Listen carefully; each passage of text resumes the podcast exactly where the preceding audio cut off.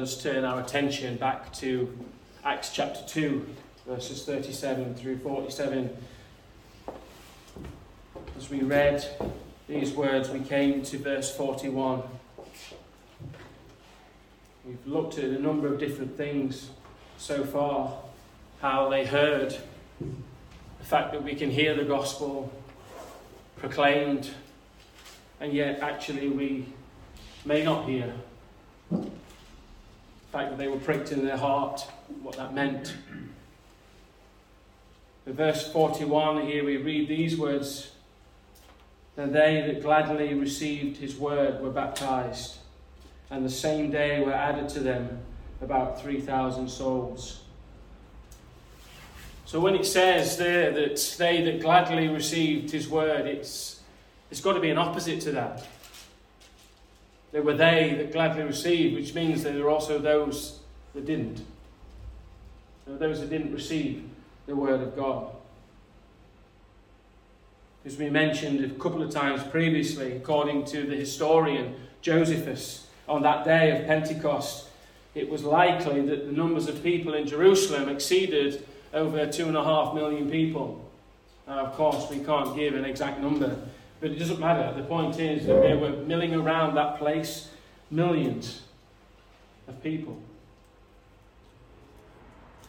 So, wherever it was, again, there is you know, some evidence as to certain places where they think the upper room was and where they were at the time. I've been to actually the place where they say the upper room was. I stood in the building, which is actually it's different now and it's either higher or lower than it was, whichever. But I've been to the place where they say is the place where this happened. So you can see that when Peter raised his voice, that he would have been heard by many, many people. And there were those that heard physically. And there were those that heard that and they were indifferent to the gospel. Not only were they indifferent, they mocked the gospel. There were those that shouted, Surely these, these folks, they're just, they're just drunk. They're full of sweet wine. That was their reaction. These people must be drunk. And yet there were those that we read in this verse here that gladly received his word. In Matthew chapter 10, verses 32 through 36, it says, Whosoever therefore shall confess me before men, him will I confess before my Father which is in heaven. But whosoever shall de- deny me before men, him will I also deny before my Father which is in heaven. And then verse 34 says this Think not that I am come to send peace on earth. This is Jesus. I come not to send peace, but a sword. For I am come to set a man at variance against his father, and the daughter against her mother, and the daughter in law against her, her mother in law, and man's foes shall be those of his own household. How true was this uh, seen in the life and ministry of Christ himself? Who was it that rejected him? In John chapter 1, it says that he came to his own, and his own rejected him. His own people, his own brethren, his own kin rejected him. Not only them, but the religious people of the day, they rejected him and actually planned to murder the Messiah, which is part of this message that Peter gave. It was you, you crucified the Christ. But he came to bring a sword. What does a sword do? A sword separates, it divides. And that's exactly what the gospel does it separates, it divides. We're told in Mark 16, Jesus said, Go into all the world and preach the gospel to every creature.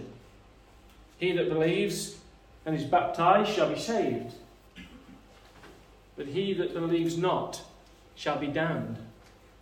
So here we have the gospel, and Jesus clearly says that the gospel will go out into all the world by you, who I am sending as he speaks to the twelve.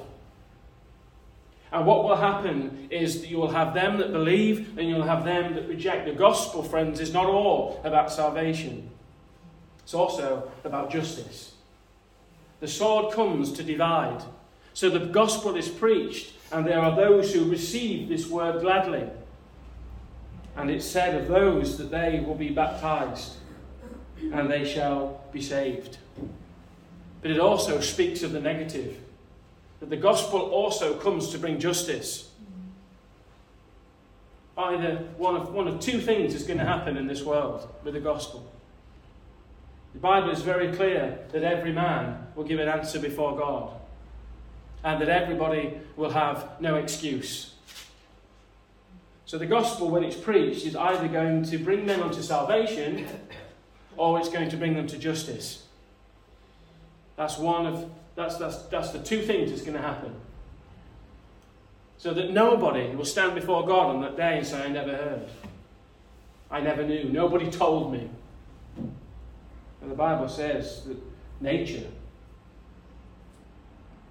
nature itself declares that there is a God. And oh man, you have no excuse. Now we know that looking out, as we spoke earlier, into the galaxies and the trees and the flowers and the wonders of this world that God's created, although it is there to show us that there is a God, doesn't bring us to salvation. But it does leave us without excuse. The gospel is preached, some will receive and some will reject. And those who reject will be brought into swift judgment. The word of God is quick, it says in Hebrews 4:12. Powerful, sharper than any two-edged sword,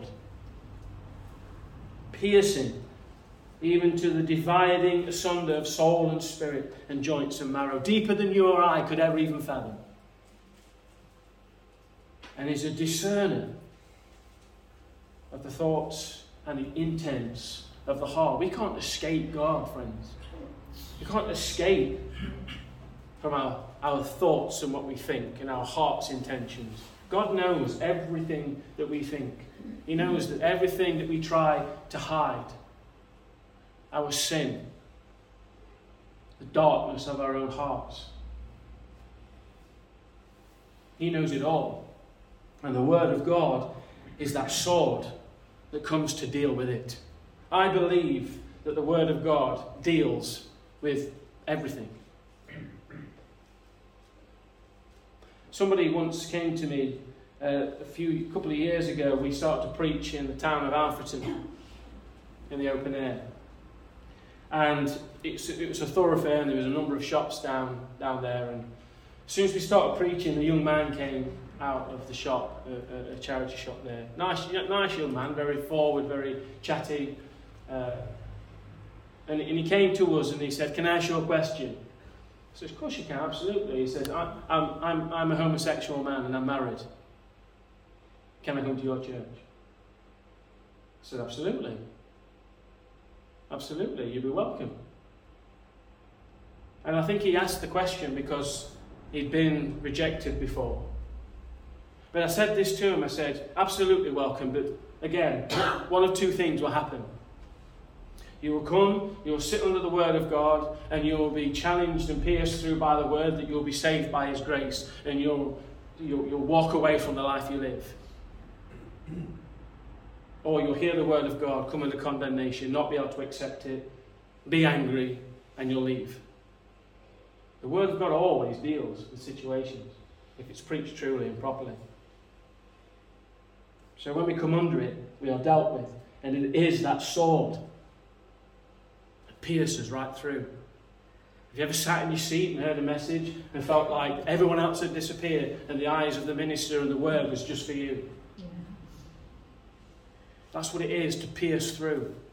Not a flash in the pan, not one of those things that you hear that touches you for a second and then afterwards we, you know, we start living our life again and forget about everything that's just been said. I remember hearing Paul Washer when he preached that shocking youth message. I don't know if anybody in this room has heard it. But to me, when I watched it, I felt like he was talking to me and I couldn't shake it, I couldn't get it out of my head or my heart. That was one of the things that God used to revolutionize my mind, my thinking, and my heart. These things happen when we come under the preaching of the Word of God. Again, it says in Ephesians 6:17 talks about, you know, in Ephesians 6 about the, the armour of God, and then he goes on to say that the, the sword of the Spirit, we just sang it in that song, the sword of the Spirit, which is what? The Word of God. The Spirit wields the Word so the Word of God on, on its own, in a sense, we can look at this here, and this is, this is the English translation of the original languages of the Word of God written in Greek and Hebrew and some in Aramaic. But we could just say that, that this, is, this is just paper and ink, and in that sense it is. Unless the Spirit of God is upon the Word, it could just be a dead letter. Jesus said to the Pharisees, You pore over the scriptures, for in them you, you, you, you will find, you think you find eternal life. And yet you ignore, ignore ignorant to the fact that it's actually proving and showing to be all about me. We can know these and read these and, and have an intellectual assent to these, and yet not know Christ. It's the Spirit of God who wields the sword and pierces through. But the point of this message this morning with regards to this verse we're looking at, the they that gladly receive, is this that the gospel always achieves what it was sent to achieve. Whether it be unto salvation, whether it be unto justice. And all the things in our lives and in this world that the gospel deals with. It never fails. The gospel of Christ never fails. Do you believe that? It never fails. What kind of God would we believe in if we believe that the gospel fails? We say he's sovereign, we say he's powerful, we say he's almighty, we say he's omniscient and omnipresent. And yet sometimes we, we kind of portray him as being somebody who is weak, who's waiting for people to respond to him. As Isaiah 55, verse 11 says, so shall my word. Listen to the certainty of what God says. So shall my word be that goes forth out of my mouth. It shall not return unto me void, but it shall accomplish that which I please, and it shall prosper in the thing whereunto I sent it. Absolute certainty that God's word always does and achieves that for which it was sent. It goes forth out of his mouth, it's his word. We read that in Timothy. It's inspired, it's written, it's breathed by God. It's his word when we read these scriptures, we need to look at them and accept them and, and, and, ponder on them and pray about them as the very words of God. Paul said, didn't he, to the Thessalonians, that you receive them not only or, or merely as the word of man, but as they really are the word of God. So shall the word be that goeth out of my mouth. It will not return to me void, but it shall accomplish all which I please, and it shall prosper into the thing whereunto I sent it. There is no doubt about it that the Word of God will always achieve that for which it was sent. We read in 2 Timothy 2:19, nevertheless it says, the foundation of God stands sure, having this seal. The Lord knows them that are his. Allow that to process in your heart and mind. God knows them that are His. What does He say in Psalm 1? Let me just turn to it quickly. I can. Psalm 1, at the end there. Says in verse 6 For the Lord knows the way of the righteous for the way of the ungodly shall perish. The Lord knows the way of the righteous. And here we see in 2 Timothy 2 the Lord knows them that are His. The gospel, friends, always achieves that for which it was sent.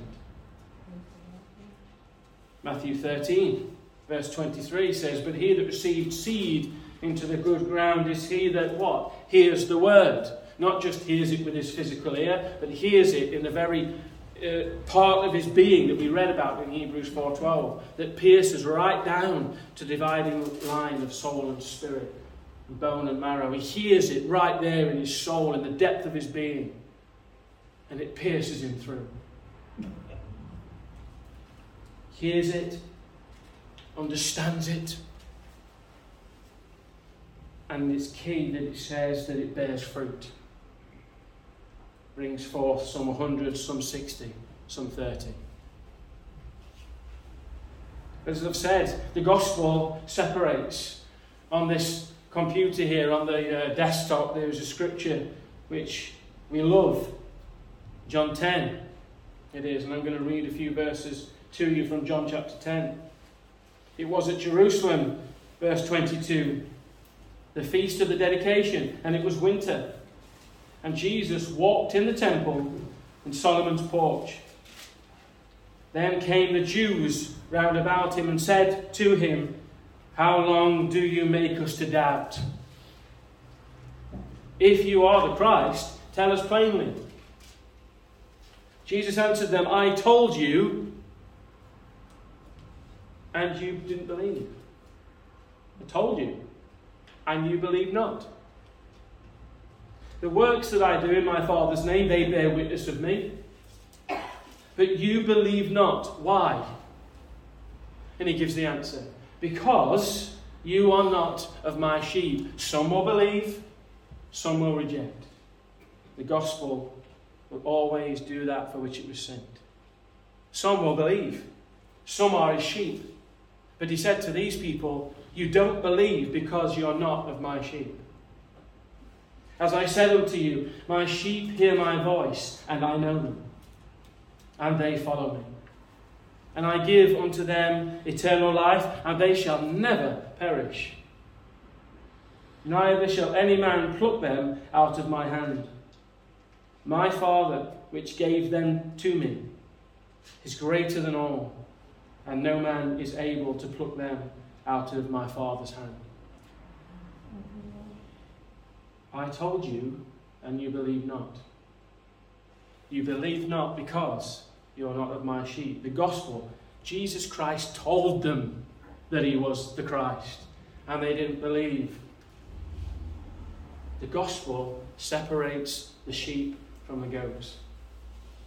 Those that believe and those that do not. The ones that hear his voice and the ones that do not. The ones that hear his voice follow, for they know their shepherd, and they won't follow a stranger. But those who don't, they won't. John 6 63 says, It is the Spirit that quickeneth, the flesh profits nothing. The words that I speak unto you, they are spirit and they are life. But there are some of you that believe not. And listen to what it says. For Jesus knew from the beginning who they were that believe not. From the beginning. From the beginning of what? From the beginning. He said, didn't he? Before Abraham was, I am. That he was before the foundation of the world. He was there when the world was created. He spoke it into existence. He was there. Before. In the beginning. He knew who they were that believed not and who should betray him. And he said, Therefore I say unto you, no man can come unto me except it were given unto him of my Father. It's impossible. We are dead in trespasses and sin. How many times do you see a dead man rise and do anything? I think it was Paul Washer that said, Go and ask a dead man to make you a cup of tea. He's not going to respond, is he? No more can a dead man make you a cup of tea than he can respond of his own accord while he is dead to the things of God. No man can come to me except it be given of the Father. But here we have in this context, 37 through 47, 3,000 souls. 3,000 souls. And it says the same day there were added unto them about 3,000 souls. These 3,000 souls, I just want to, to bring this in just as a side note. I think it's valuable. That here we're told that it was in the same day that 3,000 souls were saved and added to the church. It was the same day that these miraculous events were happening amongst the apostles. Now, I don't know if you've heard of the AOG, I'm sure you have, but the AOG UK on their page entitled What We Believe, which is the Assemblies of God. The Assemblies of God UK have a web page, and on their page that says What We Believe, basically their statement of faith, under the heading Baptism of the Holy Spirit, have written this following statement. This is what they, this is what they write. This is the words from their website. We believe in the baptism of the Holy Spirit as an endowment of the believer with power for service the essential biblical evidence of which is the speaking with other tongues as the Spirit gives utterance. So, that last bit there, where it says the essential biblical evidence being the speaking of tongues as the Spirit gives utterance. So, according to this statement, if you don't have this essential gift, if you in this building today do not speak in tongues, it's very likely that you don't have the Holy Spirit living in you. That's very dangerous.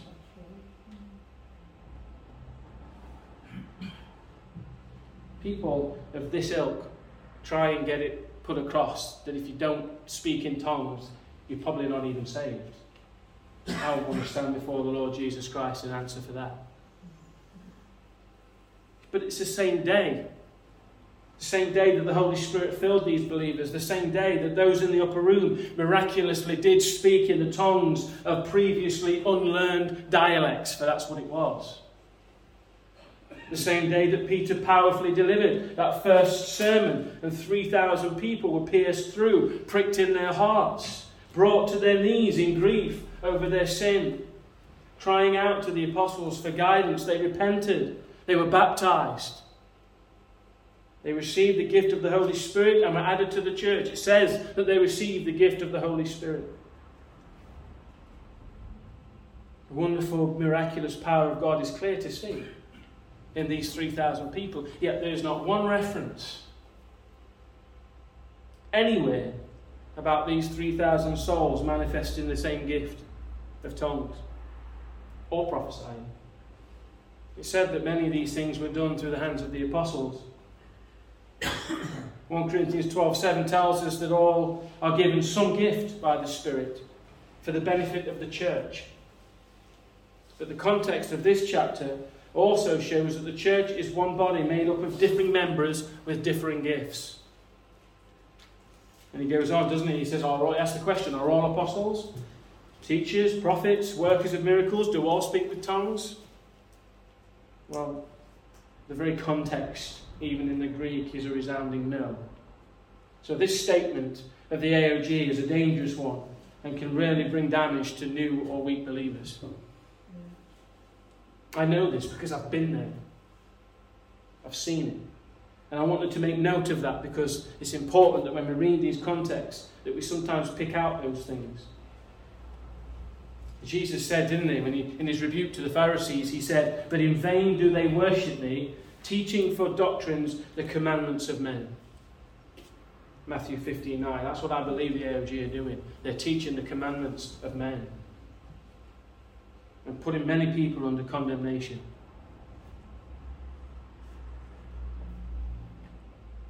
Luke 15:10 just moving on says these words Likewise, I say unto you, there is joy in the presence of the angels of God over one sinner that repents. Absolute joy in heaven, wonder. The noise that resounds with the angelic beings in heaven, the created beings of God to do his bidding, the messengers of God. There is joy in heaven over one sinner, the Bible says. But here we have 3,000. 3,000. 3,000 people. And it can sometimes appear, can't it, in the world that we live, where we see the church depreciating, getting less. It can be very downheartening. We can sometimes think that we're in a time of dearth, lack of growth. Nobody seems to be listening to the gospel. Nobody seems to be coming to Christ. The conversions seem few and far between. Yet, all across this globe, on this very day, people are being saved continuously. So that there is a constancy to the joy over the repentance of sinners in the presence the angels of God. It never stops. There's always joy in heaven because there are, whether we see it or not, countless people being saved all across the earth. You know, we have to believe and we have to, by God's grace, develop a hunger and a thirst to pray for revival, to pray for people in churches and people out of them.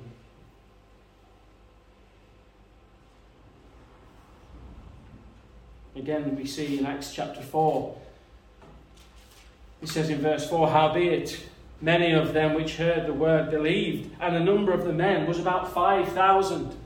So here we have five, not three, but five. More people coming into this special time of the church being birthed. 5,000 people being saved, 3,000 being saved, more being added to the church daily. Gospel doesn't fail. And even if today, even in this church today, even in this area today, if we feel like we're seeing nothing happen, what do we think? Is God just having a rest? He's just put his feet up for the day?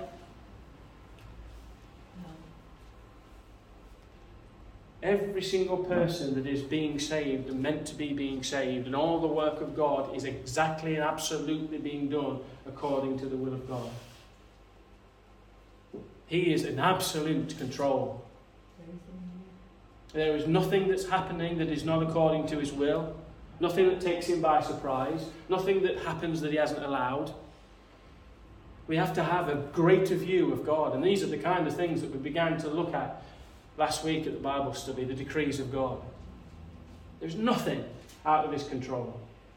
So we, you know, we think, don't we, about our families that we're praying for, and we just wonder, why me? Why have you saved me? And yet my family is still where they're at.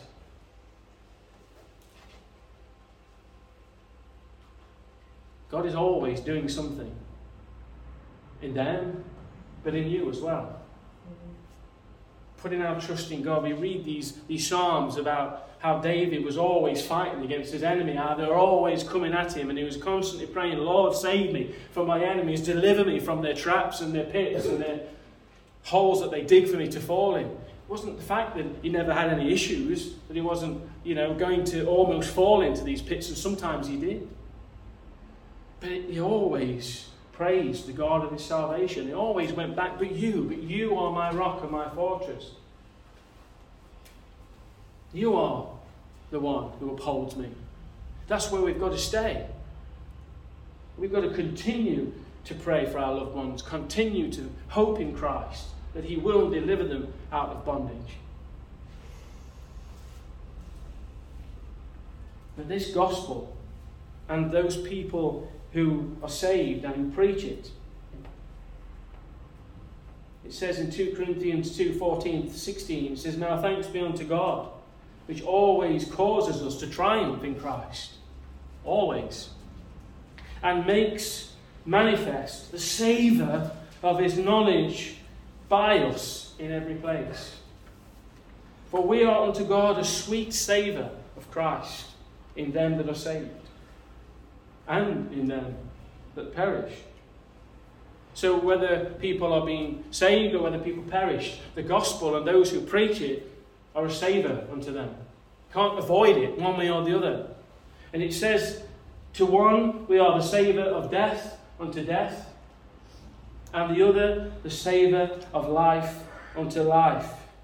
And then the question who is sufficient for these things? Who is sufficient for things like this? The Saviour unto death.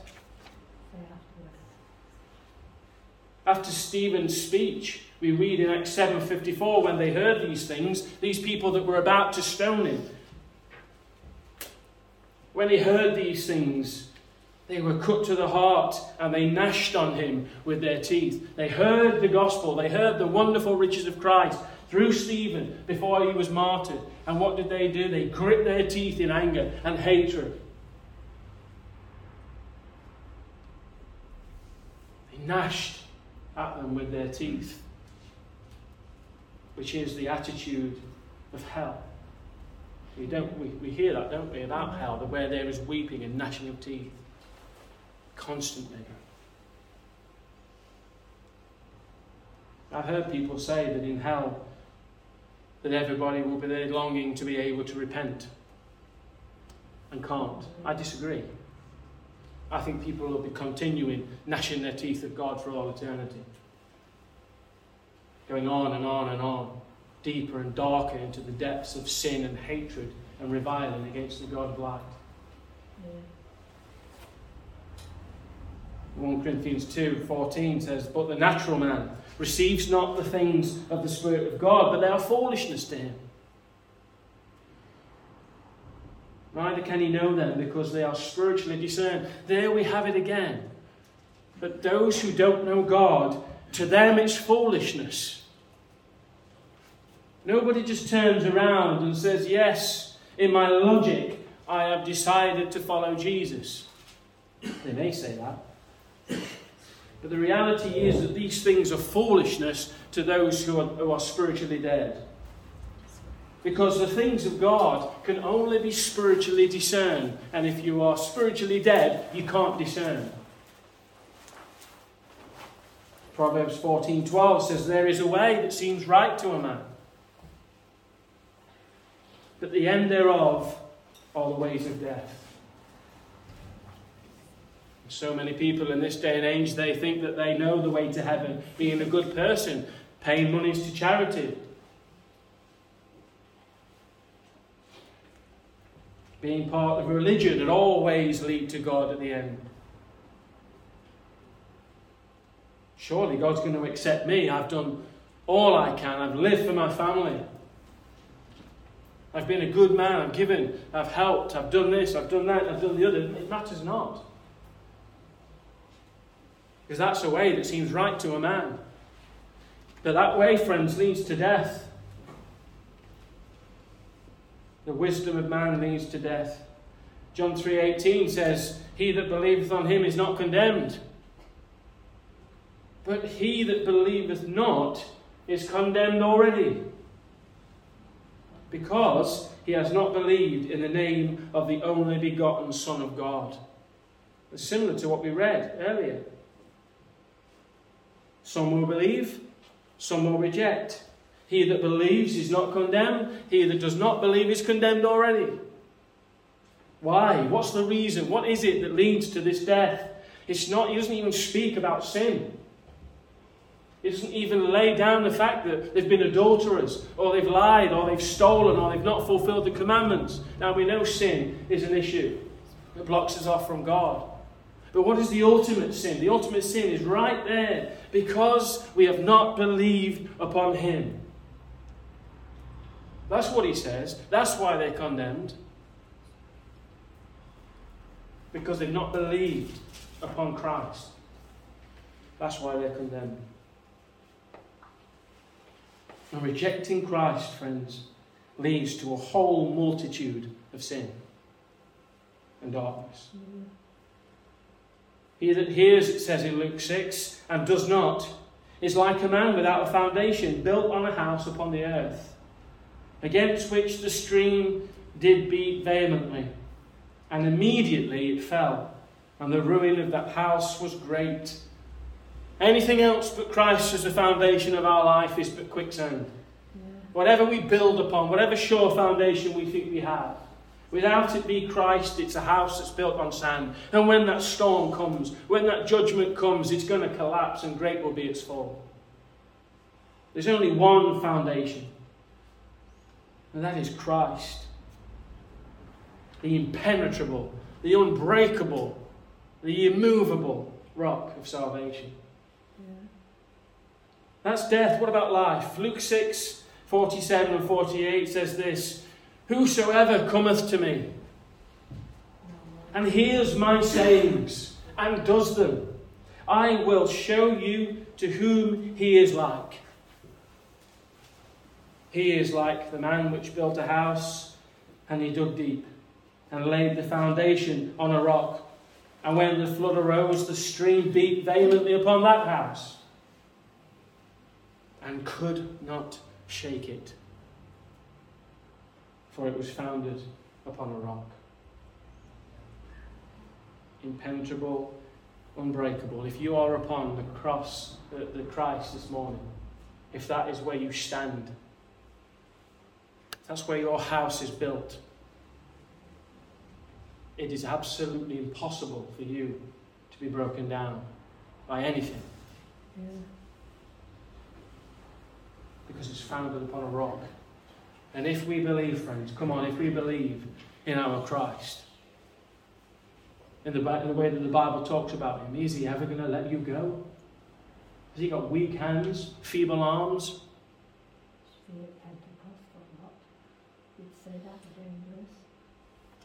Romans 1.16 says, I'm not ashamed of the gospel, for it is the power of God unto salvation for everyone that believeth, the Jew first, and also to the Greek.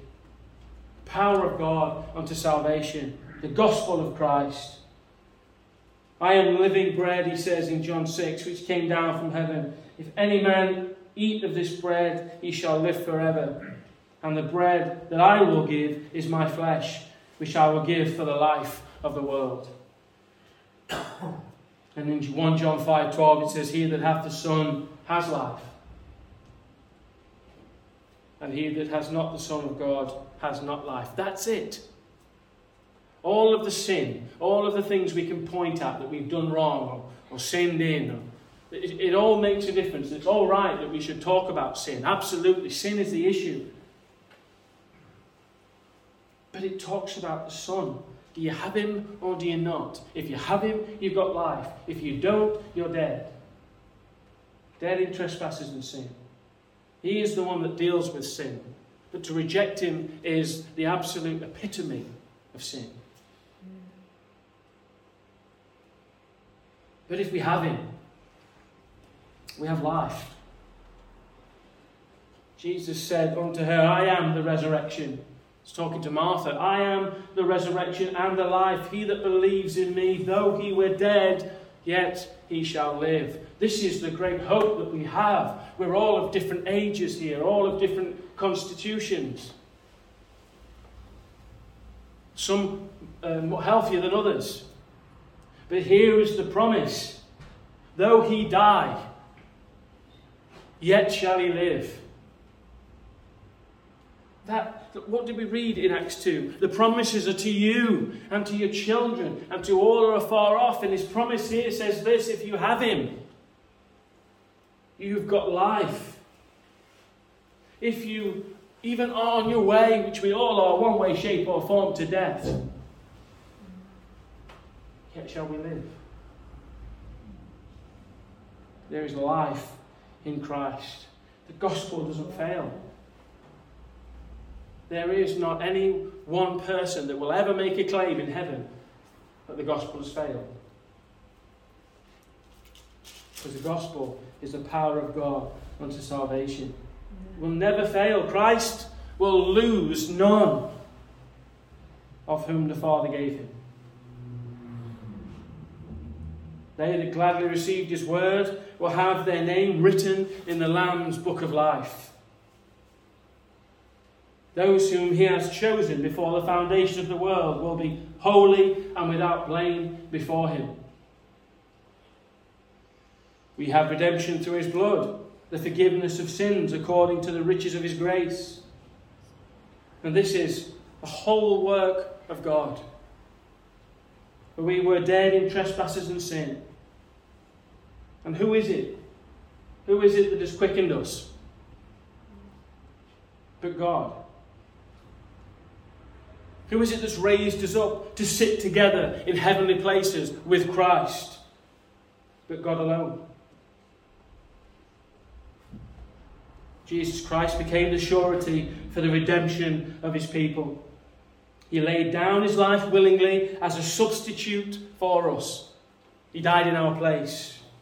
He took all of our sin, all of that vile filth, all of our perversities, all of our depravity, and he bore it in himself and was punished as though he himself had committed such atrocious acts.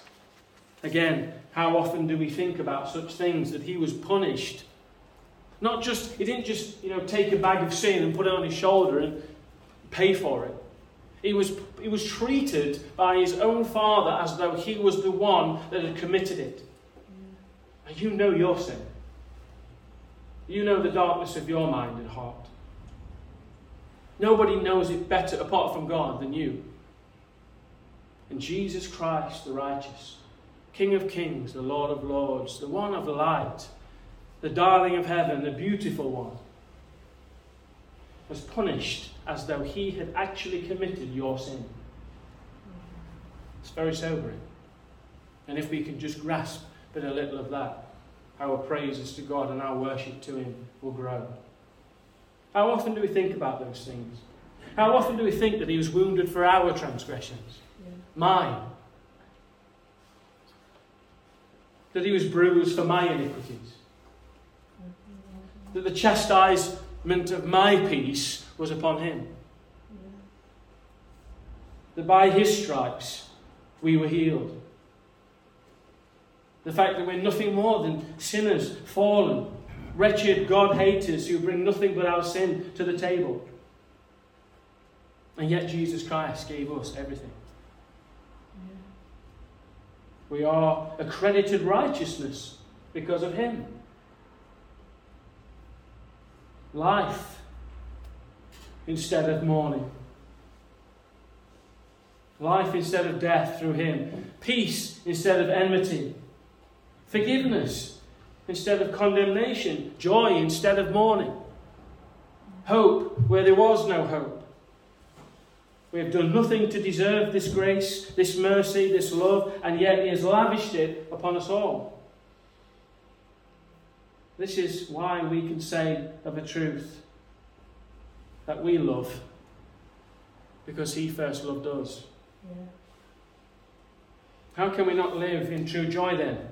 When we know that the certainty of our salvation doesn't rest in our ability. Jesus lived for us. We often, and should rightly so, think about the fact that Jesus Christ died for us, died for in, in our place for our salvation, paid the price for our sin. But we need to realize that Christ lived for 33 years. He lived for us. Not only died for us, he lived for us. He fulfilled the law for us for all those years. He lived how we should have lived. Yeah.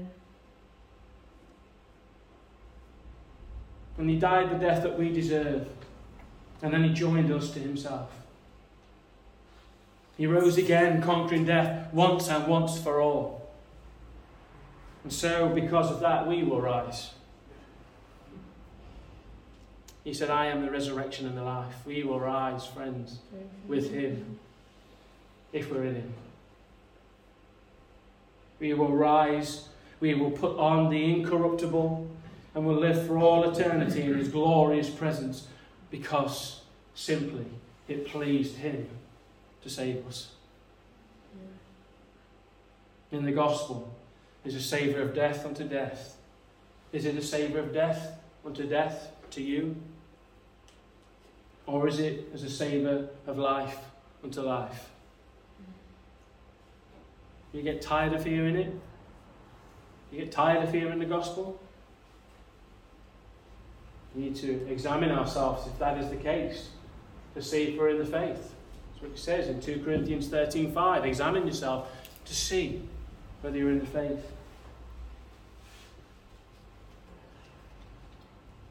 one way or the other, the gospel will not fail to do its work. We can be absolutely sure of it. The gospel, friends, never fails. And we've got to trust in it. We've got to put our faith in Christ. Not only for ourselves, but for all those we seek Him for. In the face of adversity, in the face of, uh, uh, uh, of the, the place we live in, wondering what's happening around us in asking. Look at the crime rates. Look at what happened in Doncaster yesterday. Two young people stabbed to death. We wonder, where is God? Oh, He's there. Yeah. Be sure of this, friends. This world ain't getting better. True. I don't know where you are in your eschatology, but this world is not getting better. It's going to get worse. Mm-hmm. It's going to get worse. Tribulation is going to grow. It's going to get worse, and Christians are not going to suddenly just miss it. We're going to go through it. We're going to go through it with God. We're going to go through it with Christ, and we're going to believe that through all of this that He's going to save many people, and that we're going to see a great revival amongst us. The gospel never fails. Let's pray. Father God, we thank you. Thank you for the gospel. Thank you for the good news. Thank you, Lord, that as we see in the scriptures, all the words that tell us just how certain this is. Lord, forgive us if we've ever believed in a Christ that is weak, in a Christ that stands at the door waiting for somebody to open it for him, looking all sad and dejected. I've died for you, but you just won't open the door to me. Oh, God, forgive us for thinking in, in such a weak way. The Lord, your word tells us that you know who the righteous ones are. Your Bible tells us that you have chosen your people before the foundation of the world, and you know who they are, and you have saved them, and you will continue to save your people, and you will not let one of them slip out of your hand. Lord, what assurance that is. What wonder there is. What truth there is. What power there is in the gospel of Christ. Lord, I pray that you help us to preach it, to teach it, to live it, to show it wherever we are. Lord, help us to believe. Lord, if there is any doubt in this room, if there's any unbelief, Lord, will you destroy it and bring people to salvation, bring people to faith? Lord, will you cause people to hear? Will you cause your word to pierce right down to the dividing line of soul and spirit? Bone and marrow. Save, we pray, amongst us. Save families, save children, save our grandparents, save our parents, save our aunts and uncles, save our friends. Lord, do something wonderful amongst us in this place. Save this town, we pray. Yeah. Bring notorious criminals to the foot of your cross. Yeah. Cause them to see the burden that has been paid for drop from their shoulders and cause them to become great evangelists for you. Lord, do it again as we've read in the past. Great revivals. Do it again amongst us for your glory. And help us, Lord, to be the true church of Jesus Christ. In Jesus' name we pray. Amen. Amen.